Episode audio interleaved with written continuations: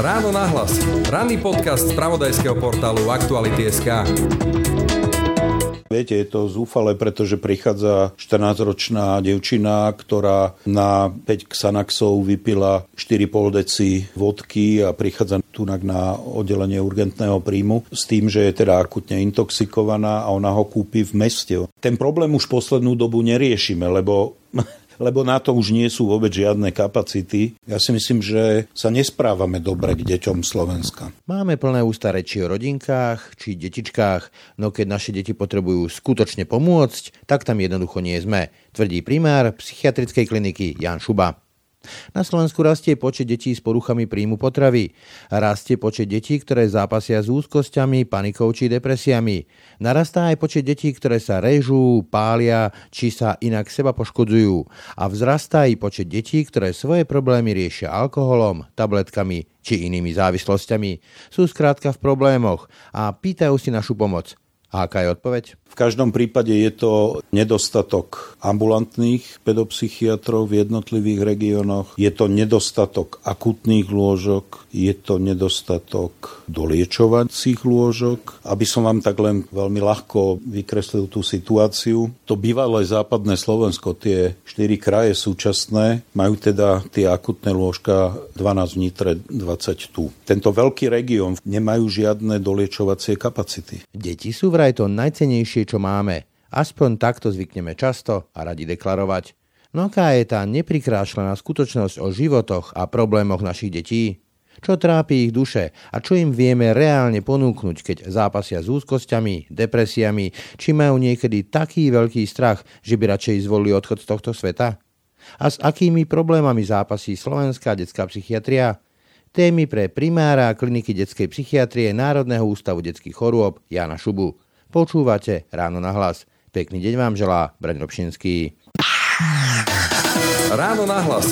Ranný podcast spravodajského portálu Aktuality.sk.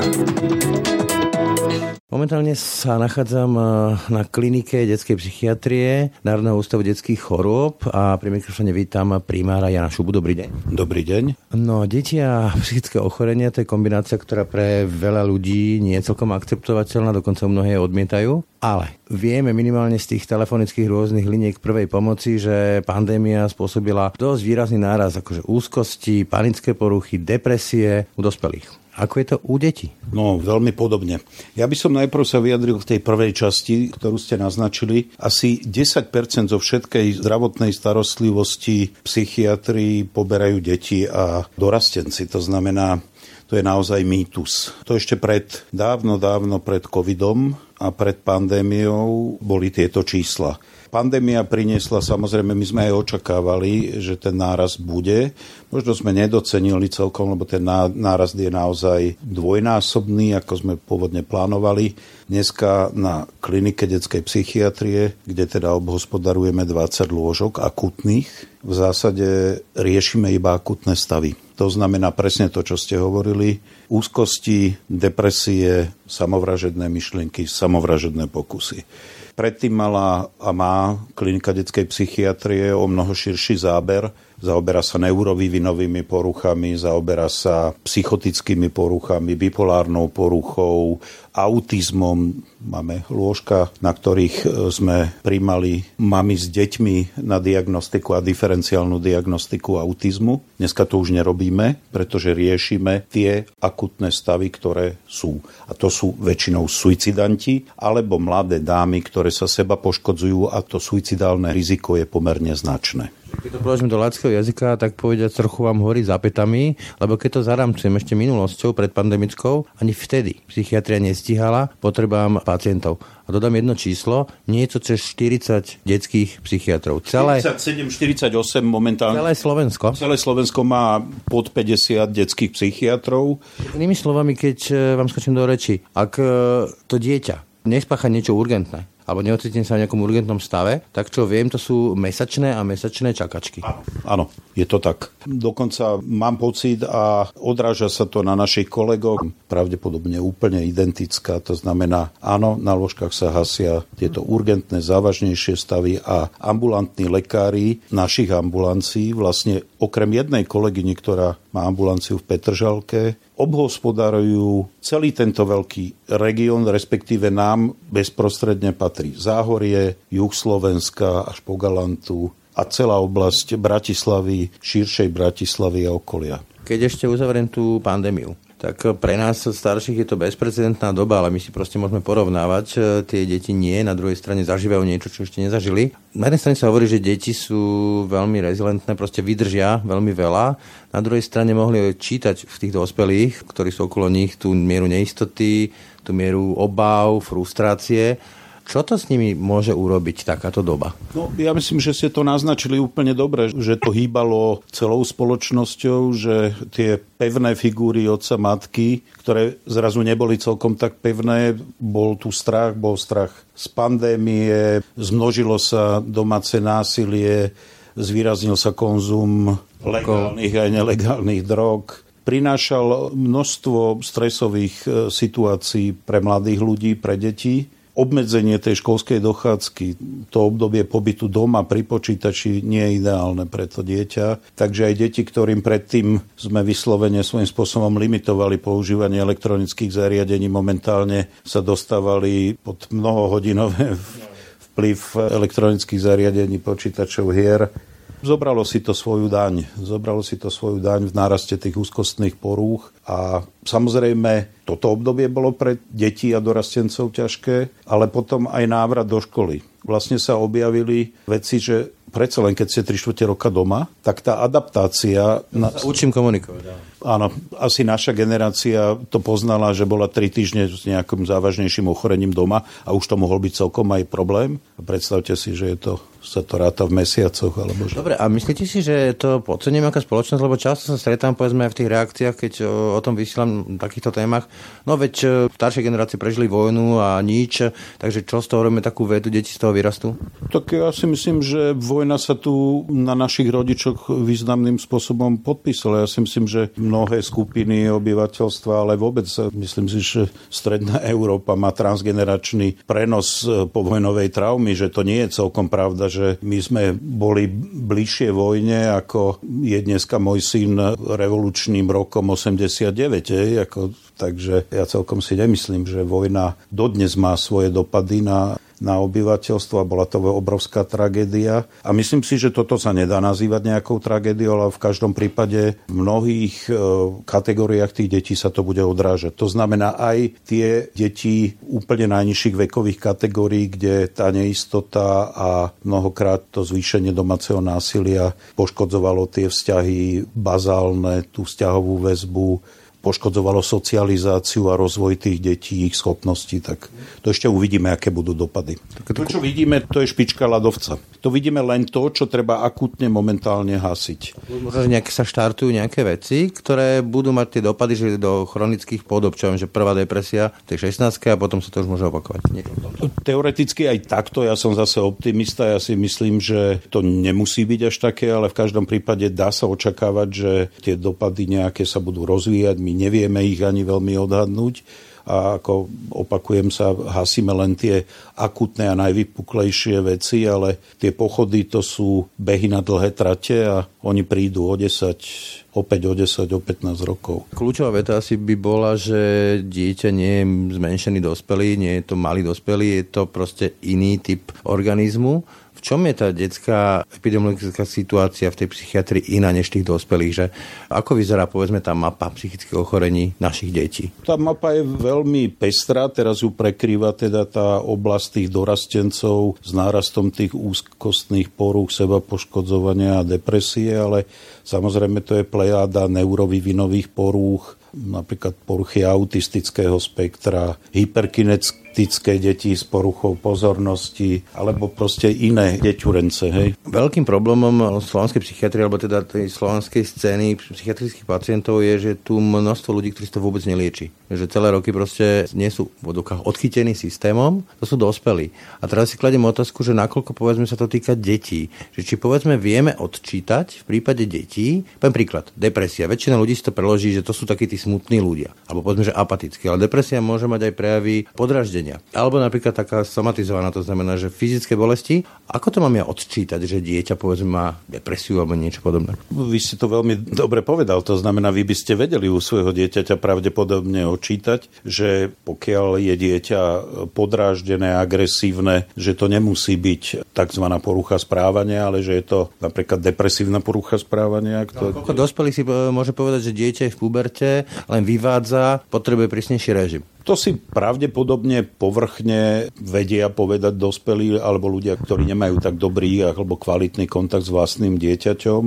Myslím si, že dneska je aj táto skupina, kde nejakým spôsobom sa určitá skupina ľudí vyhýba psychiatrickej starostlivosti, neverí v tieto problémy. Myslí si, že napríklad tí chlapci s tou hyperkinetickou poruchou, že to je len nezvládnutá výchova, že treba byť na nich tvrdý, prísny a podobne, ale to je jedna časť. Druhá skupina ľudí zase naopak nadmieru využíva a psychologizuje a psychiatrizuje veci, ktoré sme my, staršia generácia, mali pocit, že naozaj sú výchovné. Takže je tu taký mix. Už dneska nie celkom platí to, že sa za psychiatriu ľudia hanbia, alebo že majú okolky ísť na to vyšetrenie, alebo sa to tají v rodine.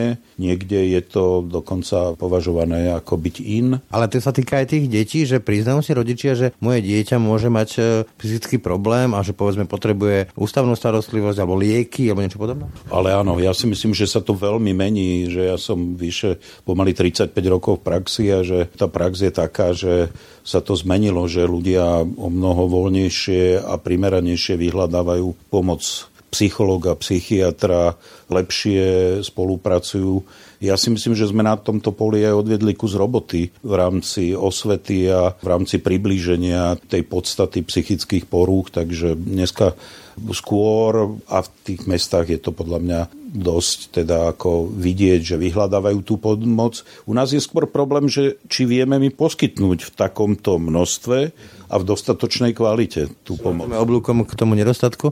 Zastanem ešte ale povedzme u takého špecifického problému detí a to je, že ten rodič cíti odpovednosť a nieraz sa to preklapá do nejakého pocitu, povedzme, že viny, alebo možno aj to okolie povie, no tak to je vlastne vina tých rodičov, že ho nezvládajú. Tento mechanizmus pomerne často funguje a je prirodzený a je úlohou profesionálov v psychickej medicíne, aby s ním vedeli pracovať, pretože aj v somatickej medicíne si ľudia vyčítajú, prečo moje dieťa má metabolické ochorenie, prečo môj syn má diabetes, prečo máme onkologické ochorenie v rodine.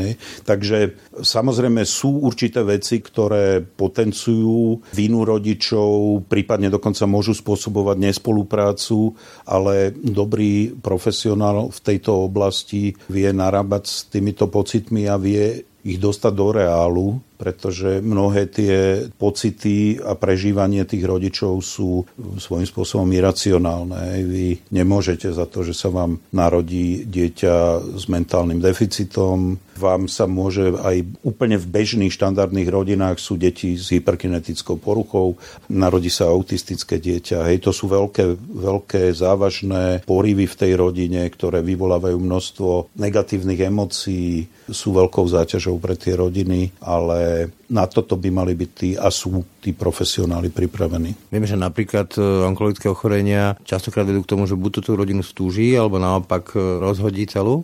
To psychické ochorenie dieťaťa vážne, povedzme, myslím. Aký to má dopad na tú rodinu? No veľmi podobne ako v somatickej medicíne. Ja v tom nevidím často rozdiel. Znamená to úpravu alebo absolútnu zmenu životného štýlu tej rodiny. V prípade, že máte v rodine autistické dieťa, ktoré viete, že jeho vývin bude abnormálny, že určité míľniky nikdy nedosiahne, že sa neosamostatní, že sa nepripraví na nejaké pracovné začlenenie, socializáciu. Neviem, čo s ním bude, keď ja povedzme umriem. A presne, toto je, keby ste rozprávali s rodičmi autistických detí, toto je veľmi častá téma, že kým sme tu ešte my, tak to nejak funguje. Samozrejme vieme, že tam dosť často prichádza k takým situáciám, že znamená to rozkol v rodine.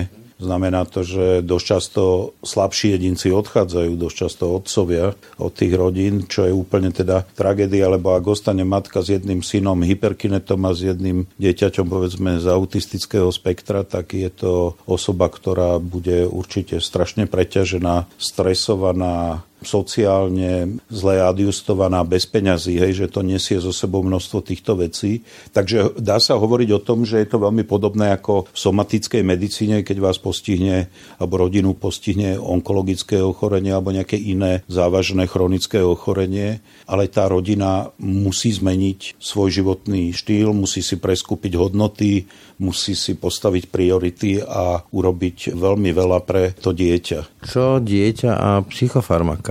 Lebo na jednej strane ako sú ľudia, ktorí by si riešili, alebo rodičia, ktorí by si tými psychofarmakmi liečili v zásade všetko, že vlastne to je ako keby nejaký že zlatý kľúčik, čo otvára všetky dvere. Na druhej strane psychofarmaka sú aj niečo, čo môžu mi zobrať všetko, myslím majetkov a tak ďalej, ale jedine v úvodzovkách, že môj svet mi nemôžu vziať. Ale tí psychofarmaka menia ten môj svet. Myslím si, že trošku vládnu na Slovensku a v rodinách mýty, zase nedá sa to generalizovať, tento postoj.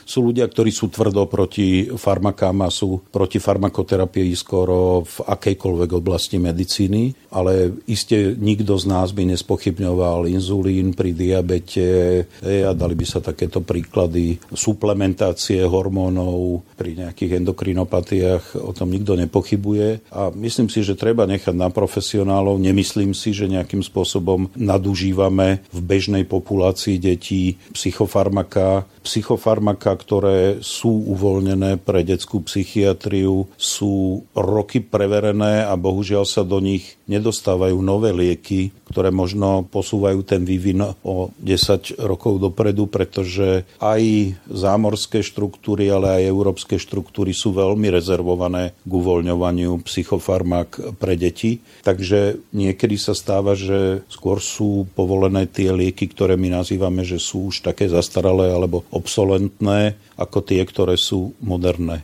Myslím si, že tie lieky, ktoré sa používajú v pedopsychiatrii, že sú významne bezpečné a že dokonca veľmi často nie sú ani zneužiteľné, čo je veľmi výhodné, povedzme k tým samovražedným pokusom. Veľká časť, povedzme, tých antidepresív typu SSRI, neotrávite sa našťastie nimi, ale samozrejme je... Tie staré TCAčka. Áno, presne, tak tie tricyklické antidepresíva boli nepomerne nebezpečnejšie. Stretávate sa s nejakým tlakom, povedzme, že rodičia by chceli riešiť tie problémy, napríklad ADHD je taký dobrý príklad, v Amerike myslím Ritalin sa to volalo, hej, tak poďme to vyriešiť tým Ritalinom alebo teda nejakým liekom. Myslím si, že na lekárnických váhach zvažujeme tú medikáciu. Veľmi často je odôvodnená a je správna. Hej, takže my Ritalin nemáme na Slovensku. Môžeme sa baviť o tom veľmi teoreticky, či je vždy a správne indikovaný, povedzme, v Spojených štátoch, pretože tam naozaj asi veľká časť populácie detí až si našinec myslí, že toľko snáď ani tých hyperkinetických poruch s poruchou pozornosti, čiže ADHD ani nemôže byť, ale pravdepodobne je tam nadužívanie týchto liekov. Slovenská populácia je veľmi konzervatívna, u nás stimulancia nie sú, navzdory tomu, že svetové guideliny pri ADHD ich odporúčajú, tak u nás skôr sa ide druhou líniou, ktorá je všem rovnako kvalitná, a to je Atomoxetin, čo je látka blízka určitým druhom antidepresív a robí presne tie isté zmeny v frontálnej, prefrontálnej kôre. Určité neuromediátory zvyšuje ich koncentráciu a tie deťurence sa vyvíjajú o kúsok bežnejšie a lepšie. Musíme povedať, že farmakoterapia, to či sa týka ADHD, úzkosti alebo depresie, nie je samospasiteľná, nie je jediná. To znamená, ak vráťme sa povedzme k tomu ADHD, ak máte doma dieťa z ADHD, tak je to len pomoc, je to síce základná pomoc, ale potom nastupuje režimová terapia, rodinná terapia, nácviky, liečba tých, my tomu hovoríme, komorbidných, tých pridružených poruch. Bez tej driny to nejde také. No, samozrejme, ako tá farmakoterapia to je báza, ale v žiadnom prípade to neznamená, že ste to tým vyriešili.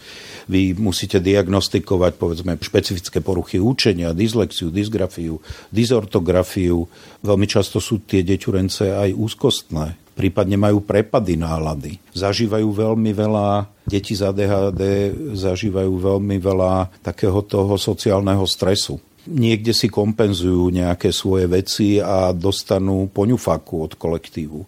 Niekde aj navzdory dobrému intelektu nedosahujú dostatočné kvalitné výsledky v škole. Sú s nimi nespokojní rodičia, sú s nimi nespokojní súrodenci, rovesníci. Hej, takže ak také dieťa má veľmi veľa negatívnych odpovedí, tak má toho dobre naložené na chrbte. A mimochodom, tí ľudia, ktorí sa s tým priamo nestretávajú, tak si môžu položiť otázku, že čo je to za nová móda, nový fenomén, lebo zrazu je to, o tom veľa článkov, veľa sa o tom hovorí. ADHD. Kde sa to zrazu vzalo v úvodovkách? Tak ADHD poznáme z 30. 40. rokov minulého storočia, takže ten popis je celkom jasný. Prečo vám skočím do reči. Bolo to tu aj predtým, akurát jednoducho sa to chápalo ako, že nespratné deti a upratali sa do nejakých šablón. Takto? Pravdepodobne aj tak, ale skôr by som povedal, že aj narastá záťaž a miera tej nutnej adaptácie u tých detí. Deti v minulosti v takomto pevne stanovenom tých kolají reálneho socializmu zďaleka sme nemohli vyčuhovať tak, ako povedzme je dneska bežné v detských kolektívoch. Neboli sme možno tak zaťažení množstvom informácií. Nesmierne veľa sa zmenilo. Tá doba, povedzme len posledných 20 rokov, priniesla obrovské zmeny vo vzdelávaní, v socializácii, v záťaži tých detí. Tá rýchlosť a tekutosť doby má dopady na psychiku? Ja si myslím, že jednoznačne áno. Jednoznačne áno a tí, ktorí sú slabší, tak sa u nich toto demaskuje. Takže možno aj tie typy deťureniec, ktoré mali tieto poruchy podprahové alebo nie tak vypuklé, tak v dnešnej rýchlej dobe sú demaskované, sú vlastne nejakým spôsobom sa ľahšie dekompenzujú tí jedinci a prichádzajú s tým, že nestíhajú. Tak v tejto vašej klinike hovorili ste mi, že máte tu urgentné prípady, z toho sú povedzme, že aj nejaké suicidálne pokusy alebo pokusy o teda samovraždu. Fakt si vie predstaviť nejaké také werterovské, teda že prvé lásky a podobne, ale viem, že aj mladšie, oveľa mladšie deti si siahajú na život. A tam si potom položí otázku like, že prečo? Prečo povedzme 9, 10, 11, 12 ročné dieťa sa rozhodne pre takúto fatálnu voľbu? Dá sa to nejako paušalizovať? Nedá sa to veľmi paušalizovať, je to zase široké spektrum. To zahrňa sociálne tlaky, skupiny sociálne vylúčené, rodiny, ktoré nevedia poskytnúť tomu dieťaťu dostatočnú podporu, deti z rodín, ktorých sociálny status je nízky, ale rovnako deti, ktoré sú z rodín, ktoré majú veľmi dobré ekonomické postavenie. Sú to deti, povedzme, aj kde podkladom môže byť zanedbávanie, emocionálne, zneužívanie, sexuálne zneužívanie. Takže tie suicidálne pokusy v nižšom veku treba ešte jemnejšie a detailnejšie analyzovať, pretože tam je to veľmi také pestré. U tých dorastencov je to trošku aj to werterovské, ako ste povedali, že to prichádza s tou životnou krízou alebo s hľadaním tej svojej vlastnej identity. Ale momentálne sa mi zdá, že je to trošku aj teda ako keby, prepáčte, aj módna záležitosť, že tá snaha alebo tá tendencia svoje vlastné emočné alebo napätie, nespokojnosť akýmsi spôsobom povedzme pretaviť v fyzickú bolesť. Tí mladí jedinci, ktorí sa seba poškodzujú rezaním, pálením, rôznymi spôsobmi. To povedzme pred tými 20-25 rokmi bolo veľmi zriedkavé. Rastie to? Rastie to enormne. Momentálne tie prípady, ktoré teda sú na klinike a tí mladí ľudia, ktorí sú hospitalizovaní, to sú presne títo úzkostne depresívni, seba poškodzujúci, vyhrážajúci sa samovražedným konaním. To môže byť, že sú tak slabé ego, alebo naopak sú pod takým veľkým tlakom, povedzme, že očakávaní. Viete, je to asi zmes, sú tam ľudia so slabým egom, neistým egom, sú tam ľudia s veľkým egom, hyperkompenzovaným egom, že tá zmes je veľmi pestrá a každý ten jeden človek je originálny. ale spája ich, a dokonca si myslím, že si dneska na sociálnych sieťach vymieňajú tie návody na to seba poškodzovanie, na to nejak uľavenie. Dokonca nejaké skupiny? Je to tak, tie deti sú zosieťované a samozrejme 10-15 rokov existujú adresy ako depka.sk, kde vlastne... Nebudeme ich hovoriť konkrétne. Áno, nebudeme ich hovoriť konkrétne, ale samozrejme tie deťurence sú... Kreatívne. Dobre, a čo s tým my vieme urobiť?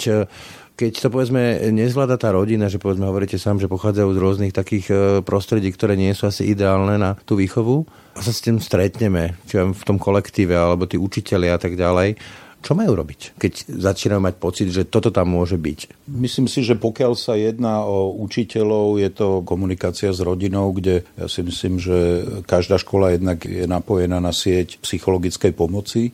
Existujú tie psychologické centra, kde sú aj teda delegovaní psychológovia na jednotlivé školy. Hodnotiť to môžu medicínski špecialisti, psychológovia, učitelia. Myslím si, že to povedomie sa významne posunulo. Takisto sme v tom podnikli veľmi veľa. Roky sa snažíme komunikovať. Vtedy to bola tzv. Sieť Centrum pedagogicko-psychologickej pomoci, kde sme otvorene rozprávali o psychiatrických problémoch, o farmakoterapii. Aj máme občianske združenie Duševné zdravie detí, kde sme sa zaoberali niekoľko rokov tým, že sme chodili po stredných školách a robili sme prednášky, ktoré sa zaoberali prevenciou samovrážd u mladých ľudí. Aby aj rovesníci vedeli, čo sú varovné príznaky, ako pomôcť kamarátovi, kamarátke, hej, že to je... To aj zabera viac, keď ten rovesník... Presne, áno, akože to sú tie peer aktivity. Že pred časom strašne veľa pacientov v psychiatrických klinikách boli mladé dievčatá s poruchami príjmu potravy. Je to stále taký v úvodzovkách trend, že veľa mladých dievčat má tento problém, anorexia, bulimia a podobne? Áno, to je vzrastajúci trend a takisto nevieme celkom poskytnúť adekvátnu starostlivosť. O túto starostlivosť sa šťastí, samozrejme, pokiaľ tá dievčina sa dostane do už nejakých teda významnejších metabolických problémov, kde je rozžitý metabolický rozvrat, kde teda ten úbytok už nie len telesného tuku, ale aj svalovej hmoty, kostnej hmoty je dosť významný, tak spolupracujeme s pediatrami, endokrinológmi, neurológmi, zobrazovacie metódy, to všetko je teda v tejto budove. Toto je zase pozitívum toho, že tá klinika sa dostala medzi teda internistické disciplíny, kde vieme komplexne sa o takéto dievčatá postarať. Len teda samozrejme tých lôžok pre tieto deťurenec je málo. Máme plán vytvoriť jedno naozajstné centrum pre jedincov s poruchami príjmu potravy. Zatiaľ máme lôžok 5-6, ktoré vieme nejak za podmienok, že máme dostatok stredného zdravotného personálu, zdravotných sestier, tak tie vieme prevádzkovať. Ten tlak je na naše lekárky, ktoré sa venujú tejto oblasti enormný. Sú zahltené množstvom vyšetrení v týchto špecializovaných ambulanciách a čaká sa, kým dotyčná osoba absolvuje ten pobyt u nás a dovtedy je to lôžko obsadené a nevieme poskytnúť pomoc niekomu inému.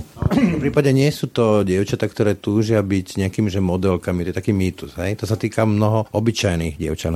Je to pestré, to je, dokonca by som povedal, že možno tie dievčatá, ktoré túžia byť modelkami a ako si určité dietovanie a snaha po nejakej významnejšej štíhlosti môže znamenať, že to nie je až tak hlboko vnorené v osobnosti a im sa šmykne proste to dietovanie a povedzme potrebujú našu pomoc, ale ja mám taký pocit, že často tieto dievčatá vlastne ľahšie alebo lepšie a rýchlejšie reagujú na tú komplexnú terapiu.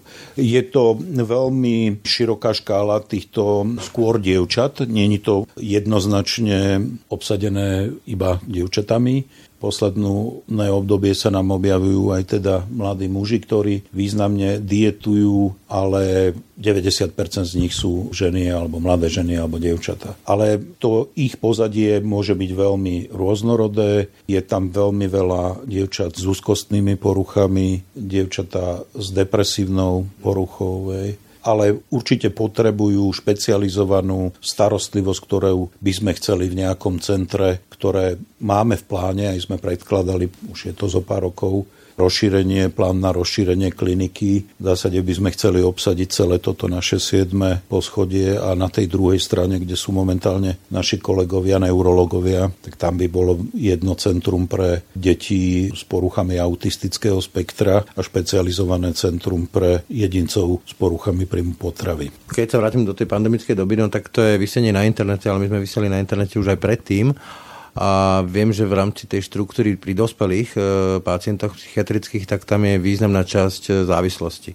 U detí to asi nebudú látkové závislosti, ale skôr to budú tie nelátkové, múdro povedané, čiže internet, hry a podobne. Toto je veľký fenomén? Trošku by som vás poopravil. Netreba byť naivný a myslieť si, že naše deti neholdujú látkovým závislostiam. To nie je pravda. Má to svoje rôzne vlny. Môžeme povedať, že je trvalý problém a myslím si, že sa aj zvýraznil. A to je konzum alkoholu mládežou od 12. 13. roku. Prvé kontakty, potom obdobie adolescencie, kedy určitá časť tej populácie celkom intenzívne alebo nárazovite pije, čo je taký nový fenomén. Hej. No, samozrejme, potom sú to asi najrozšírenejšie, sú to kanabinoidy, je to marihuana, takže ten joint putuje po tých stredných školách a učňovkách, o tom netreba mať pochybnosti. Potom sú to rôzne stimulujúce látky. Je to veľký problém posledných, 10 rokov je pervitín. Hej. Tiež už nie je úplne na vzostupe. Bolo obdobie, kedy boli opiaty, hej, veľmi významné. Ako keby to prichádzalo v rôznych vlnách, teraz sú syntetické látky.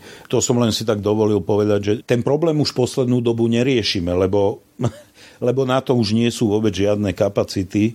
Hej. Už len to zaznamenávate. Vidíme to, povedzme, tí, ktorí prichádzajú a ich stav je už taký, že je tam významná depresia, suicidálny pokus, tak na samozrejme vždy je alfa-omegou vyšetrenie na abúzy, hej, teda na zneužívania, na látok, to znamená alkoholu a nikotínu a ostatných látok. Takže to vždy je súčasťou toho a vieme, že tie prieskumy, ktoré robí taký vynikajúci košický tím o konzume látok, je teda značný.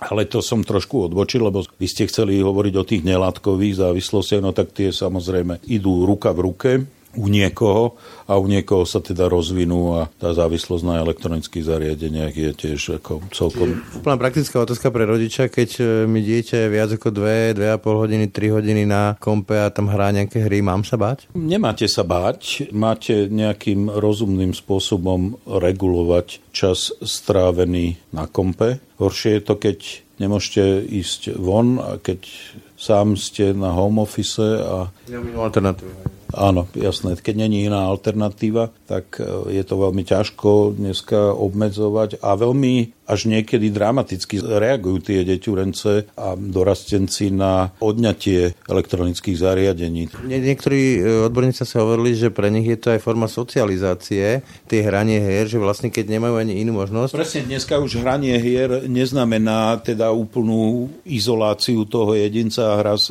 hrajú sa hry, kde je prepojených 20-30 ľudí, hrajú sa globálne po svete, takže, ale o to väčšie je, by sme povedali, aj to poškodzovanie bežného fungovania, tých bežných rytmov, ktoré máme, lebo zo skúsenosti vieme, že mladí chlapci buď karbanili cez komp, alebo hrali niektoré elektronické hry a hrajú ich s kamarátmi zo Spojených štátov, z Austrálie. V akomkoľvek čase, to znamená, tam neexistuje nejaká štruktúra dňa, časová a podobne. Čo vy hovoríte ako odborník na to, či môže, povedzme, človek, ktorý, alebo dieťa, takto dlhodobo hrajúc intenzívne celé dlhé hodiny, spadnú do takej fázy, že prestane rozlišovať medzi hrou a realitou? To sú, povedzme, tie prípady, že potom mladiství šoferoval a mal pocit, že šoferuje ako keby v nejakom kompe, hoci to bol na reálnej ceste, alebo povedzme, že sa uchýli k násiliu, lebo si prestane rozlišovať medzi nejakým virtuálnym násilím a reálnym násilím? Myslím si, že toto trošku je také preceňované. Skôr by sme povedali určité typy, ktoré majú našlapnuté na určitý druh problémov. Povedali by sme tie tak veľmi zjednodušene tie najľahšie typy tých porúch autistického spektra, ktoré majú problémy v socializácii a naozaj majú problém rozlišovať, povedzme aj odčítať emócie a podobne, tak u nich sa tieto veci skôr stávajú. Samozrejme, to sú ľudia, ktorí viac vyhľadávajú samotu, častejšie trávia nepomerne viacej hodín pri kompe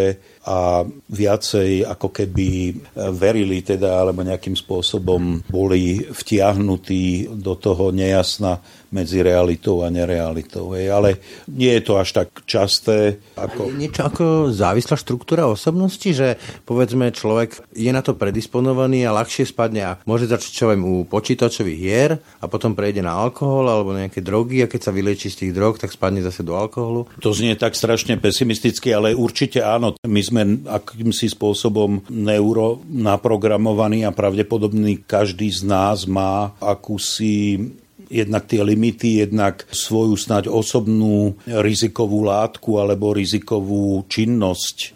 Hej, takže myslím si, že sú aj skupiny, ktoré sú rizikovejšie ako tie iné, ktoré nespadnú. Asi to vymienanie, že látkovej, nelátkovej závislosti, tej mäkkej drogy a tvrdej drogy, nefunguje to v takom nejakej takto jednoduchej schéme, ale aj to sa môže stať veľmi často. Viete, že keď si predstavíte takého toho typického dospelého gamblera, tak je to, sedí v tej herni, má vedľa seba popolník, pivo, tvrdé a teraz tam hrá až kým... Áno, je tam všetko. Hej. Takže toto je taký obraz, ale... Áno, sú isté štruktúry, ktoré majú viac nakročené k akejkoľvek teda závislosti a je to pre nich rizikovejšie. Malo by to byť súčasťou teda aj tej liečby, tej psychoterapie a toho sebauvedomenia ľudí, že hop, ja som rizikový z pohľadu tohto a tohto. Z toho vyplýva aj niekedy náš postoj k niektorým farmakám. Veľmi narastol konzum benzodiazepínov. Lexaurín a zase nebudeme robiť propagandu, Xanax podobne. Hej. Dokonca viete, je to zúfale, pretože prichádza 14-ročná dievčina, ktorá na 5 Xanaxov vypila 4,5 deci vodky a prichádza tunak na oddelenie urgentného príjmu s tým, že je teda akutne intoxikovaná a ona ho kúpi v meste. Proste tie dílerské dráhy existujú a vy kúpite v podstate... Za pár eur kúpite proste látky, kde my máme obavu ich používať viac ako, 14 dní, pretože vieme, že spôsobujú závislosť. A tá mláď, iste tá rizikovejšia, aby sme povedali, len treba ju vedieť rozoznávať. Proste medzi sebou si vymieňa rôzne farmaká, ktoré zneužíva buď spolu s alkoholom, alebo bez. Napadá mi taká tá klasická otázka, že keď sa tu bavíme o takých úvodzovkách, že epidémiách, či už sú to závislosti, alebo je to poruchy príjmu potravy, či je to o tom, že povedzme, že krehne nám psychika, poviem to takto paušálne, alebo len vieme lepšie diagnostikovať a viac sa zaujímame, čiže vidíme viac tých ľudí, ktorí majú s niečím problém, ako povedzme pred 50 rokmi. Obidvoje je pravda. Ja si myslím, že nám krehne psychika, že nám trošku aj krehne zdravý rozum, že niekedy niektoré postoje spoločnosti, ktoré sú pôvodne myslené ako demokratizačné, tiež sú na hranici toho, čo je rozumné, ale pravdepodobne aj tá tekutá doba, tá veľká záťaž spôsobuje to, že títo ľudia sa dostávajú do väčších problémov. Takže... A deti sú prvé na rade, dá sa povedať? Samozrejme, deti sú krehké, vyžadujú našu pomoc a výchovu, pevné postavenie hraníc, dobré vzorové figúry. Proste dieťa je tu preto, aby sme ho nejak uviedli do života a nie vždy tak robíme správne. Hovorili, že tých detských psychiatrov málo, ale problém povedzme je, čo hovoria aj odborníci, že tu chýba taká tá dokáže múdro povedané predprimárna starostlivosť, nejaký taký ten nenútený kontakt mladých ľudí, lebo oni sa bránia tým autoritám, bránia sa tým bielým plášťom. Máme tu niečo také, že naozaj, že ten tínedžer povedzme cíti, že má problém, ale nechci ísť rovno k tomu psychiatrovi alebo na kliniku. Viete čo, takto to ja celkom nevnímam a nepociťujem.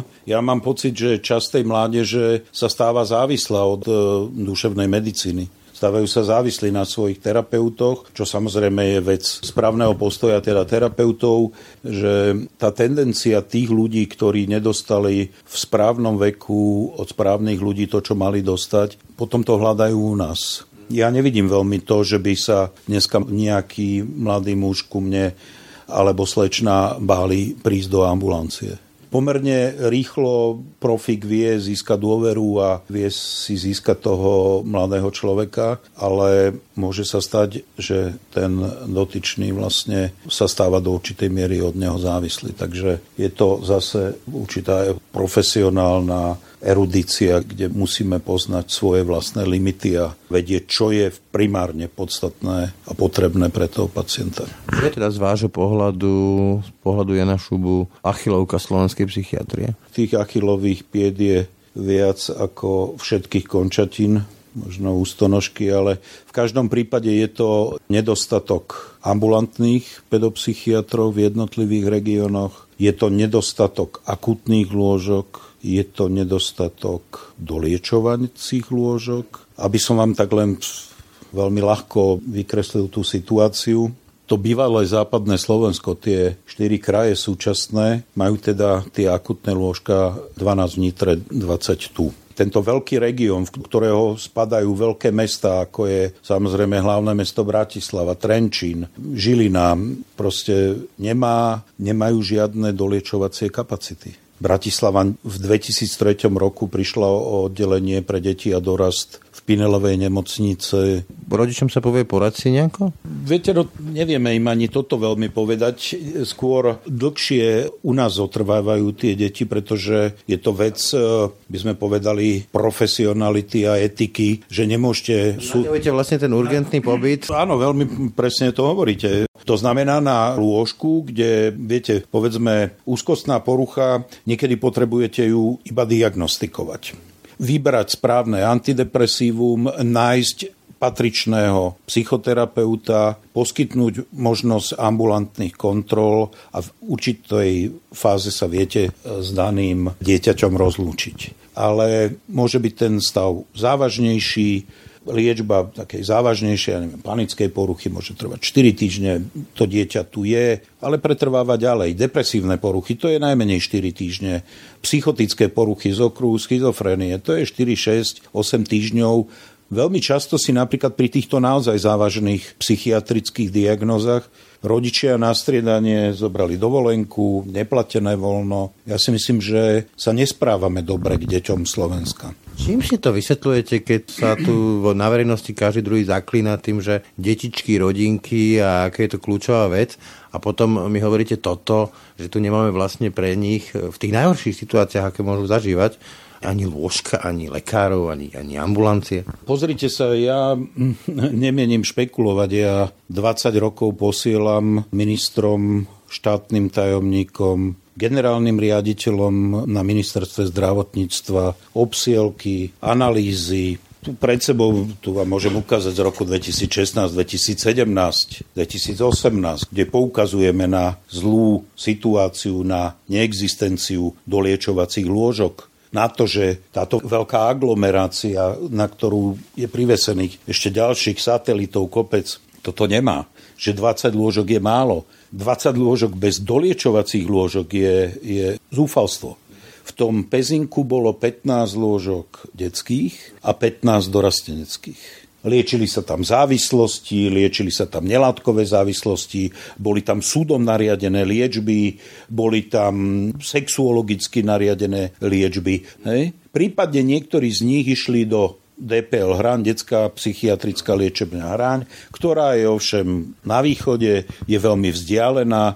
Pre určité poruchy je to, povedzme, istým spôsobom riešenie, ale predstava, že niekto z mojej rodiny má závažnú depresiu alebo ochorie psychózou a on by mal ísť niekde do DPL Hraň, je pre mňa nepriateľná ako rodiča. Takže nám neostávalo, mne ako hlavnému odborníkovi od roku 2007 do roku 2017 len vypisovať tie veci.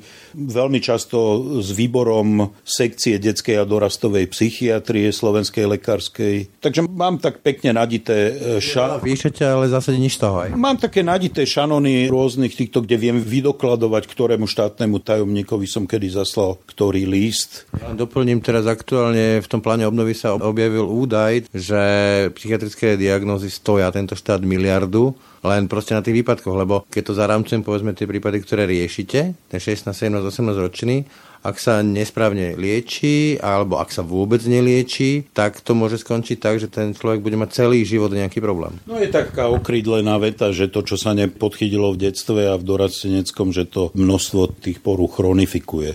V každom prípade ten osobnostný vývin sa môže veľmi zvrátiť.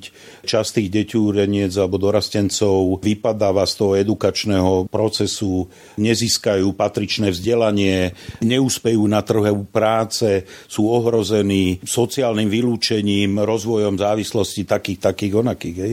To znamená, samozrejme, tu vznikol nejaký výbor, ktorý by sa mal najbližšie starať o duševné zdravie v tom širšom meradle a kde dúfajme, že sa nejaký priestor teda nájde, ale my teraz rozprávame o duševnej medicíne, o pedopsychiatrii, ktorá teda je ťažko poddimenzovaná, 20 rokov. Keby som veľmi krátko, keď sa dá povedať, keby sme sa preniesli do nejakej normálnej, civilizovanej európskej krajiny, koľko lôžok by ste potrebovali na to územie a na ten počet detí? Do časti tých dokumentov, ktoré sa spracovávali za posledný rok na ministerstve, sa parciálne tieto výpočty dostali. Predstava je asi taká, že by klinika mala mať 36 lôžok, že by bolo veľmi dobré, keby napríklad Nitra rozšírila svoje kapacity hlavne o lôžka matky s deťmi, pretože to je alfa omega. Vy máte množstvo porúk, kde potrebujete jednak vidieť tú komunikáciu, vy vlastne aj diagnosticky, aj terapeuticky potrebujete robiť s tou rodinou, veľmi často s mamou, hej, to sú povedzme tie autistické poruchy, ktoré by sme mali zachytiť pred vekom 3 rokov. Takže upokojiť to dieťa. Aj upokojiť, no niekedy ani nie, viete, je to také, tunak je trošku problém, že tie autistické deti, ak sú vytrhnuté zo svojho štandardného alebo veľmi teda zaužívaného prostredia, tak je to, ale nie je možné ich hospitalizovať bez tej osoby, to je samozrejme. A to sú úzkostné poruchy, ťažké úzkostné poruchy detí na 1. stupni, tam tak ako je to v somatických odboroch, tam má byť rodič s dieťaťom. Takže pre Nitru by sme boli veľmi radi, keby vznikli takéto lôžka, no a potom musí vzniknúť v tomto regióne štandardné doliečovanie a štandardná stacionárna starostlivosť. To doliečovanie by napríklad, ono historicky vždy bolo od 30. rokov, 1934, nech mi prepáčia kolegovia z Pezinku, ak nehovorím celkom presne, myslím, že tam vznikol Ústav pre epileptické deti, tak sa to vtedy volalo, ktorý sa postupne transformoval a vlastne tam vznikla prvá takáto liečebňa pre deti a dorastencov. Takže tá revitalizácia a to znovu otvorenie pezinského doliečovacieho nejakého oddelenia by bolo najjednoduchšie. My sme dokonca v roku 2018 získali prísľub, aj teda vtedy ministerka Kalavská uvoľnila prostriedky, ktoré teda boli tam alokované, aj sa prerábalo to oddelenie. Aj bolo údajne pre nás pripravené skoro tak, aby sa spustilo, ale prišiel COVID a znamenalo to, že sme ustúpili o 3 roky dozadu a boli sme z toho veľmi smutní, pretože to znamená, že neposkytujeme pretože dieťa nemôžeme prepustiť, tak v podstate nemôžeme iné dieťa prijať. No, ďalšia vec, okrem teda štandardného, by sme povedali, nemocničného doliečovacieho lôžka alebo tzv. Liečebenského, ešte sú stacionáre. Tu vznikol celkom dobrý projekt na oddelení pre duševné zdravie ministerstva, kde sa plánuje s stacionárom pre poruchy príjmu potravy, stacionárom pre deti s poruchou autistického spektra a takého všeobecného stacionáru. Svojho času len, viete, pomerne rýchlo sa tam menia ľudia a dosť často ja mám tú skúsenosť, že sa vymenili plejády aj politickí nominanti na ministerstve a aj sa hýbali nejaké veci a potom vlastne to bolo treba znova rozpracovať, znova sa presadiť a niekedy to vlastne nejakým spôsobom sa nedotiahlo. No a samozrejme pandémia nám ešte výraznejšie do tohto vstúpila a vytvorila ešte ťažšiu situáciu pre lôžkové zariadenia, ale aj pre tých ambulantov. Keď to zhrniem veľmi stručne, Dá sa povedať, že tento štát nechal na pospase deti, ktoré majú problémy psychické. Je to tvrdé vyjadrenie, ja si myslím, že nevenujeme tomu takú pozornosť, ako by sme mali venovať a ja si myslím, že nerobíme dobré pre budúcnosť svoju a budúcnosť našich detí. Doktor Ján Šuba, ďakujem za rozhovor. A ja vám ďakujem. Ráno nahlas. Ranný podcast spravodajského portálu Aktuality.sk. Tak a to už bolo z dnešného rána nahlas naozaj všetko. Od júla naše podcasty prechádzajú na letný režim, na aký ste zvyknutí z minulého leta či z vianočných prázdnin. Inak povedané, denne nebudú vychádzať dva podcasty, teda ranný podcast Ráno nahlas a večerný podcast Aktuality nahlas, ale namiesto nich bude vo všetkých našich kanáloch jeden jediný denný podcast. Pekný deň a pokoj v duši praje Braňo Dobšinský. Všetky podcasty z spravodajského portálu Aktuality.sk nájdete na Spotify a v ďalších podcastových aplikáciách.